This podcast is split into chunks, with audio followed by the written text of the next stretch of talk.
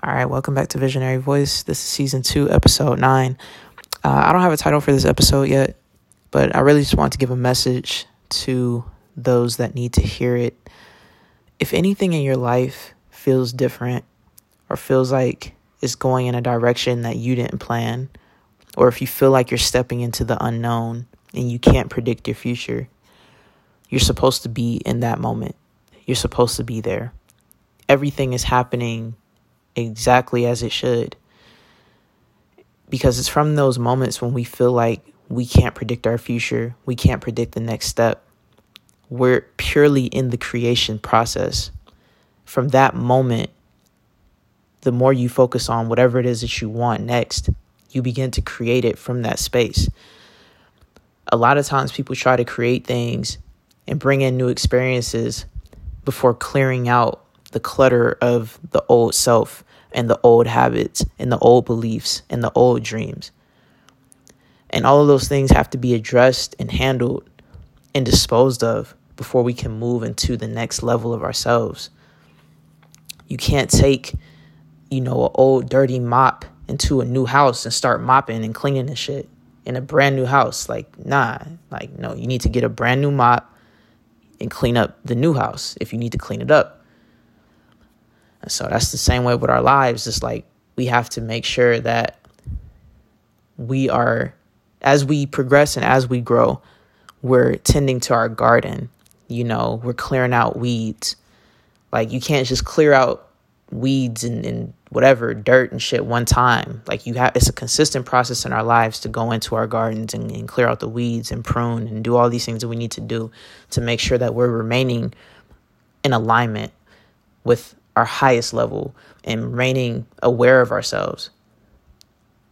Because that's a constant process. You constantly have to be aware of where you are every single day, every moment of your life. But yeah, if you feel like you're in the unknown and you can't predict your next step, you can't predict your next future, you're in a dark room and there's no light. My advice to you is to become the light the light is not on the outside of you. You're not going to see it. The light is coming from within you. So embody it, harness it, and go from there. And for every step you take forward, you take another step and you keep taking steps until you get to the highest level of that experience. And once you get to the highest level of that experience, when you're in the anticipation process when you're like, yo, any day now, any minute now, it's coming, it's coming, it's coming. That's the best place to fucking be. That's honestly the best place to be. Like, I've talked so much about manifestation and, and bringing things into your reality. And it's like, honestly, the best place is when you're wondering if you're going to get it and you're in all these different emotions and you're excited and you're happy and you're like, yo, it's coming like any fucking day now.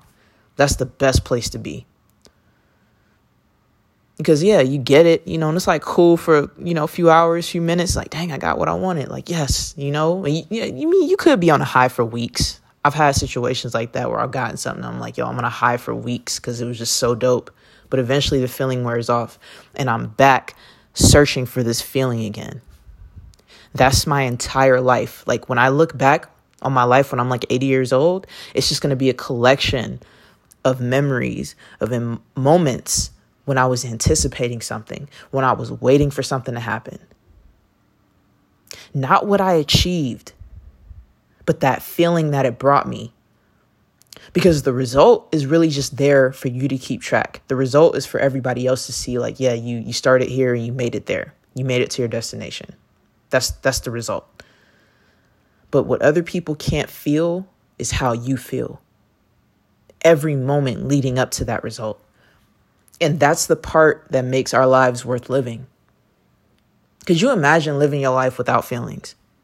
Could you imagine living your life without emotions, without feeling joy, sadness, anger,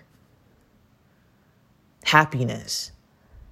Gratitude. Could you imagine living your life without those feelings existing? There would be no point in us being here as humans. Our feelings are all that matters here. It's not the fucking money. It's not the cars. It's not how big your house is. It's not the kind of job you have. It's not your jury. It's not all the information that you know, how smart you are, and all that shit. It's not, it's none of those fucking things. All of those things are ego. But how do you feel? How do you feel every single day? That's the shit that makes life worth living. Because if you can't feel, if you can't be in that state where you're anticipating something and you're excited, it's like, what's the point in being alive? Like you you just fucking existing. There's nothing that's giving you a rush.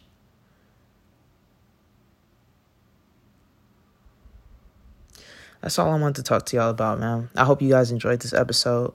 And uh, I'll be back soon with more episodes. Peace.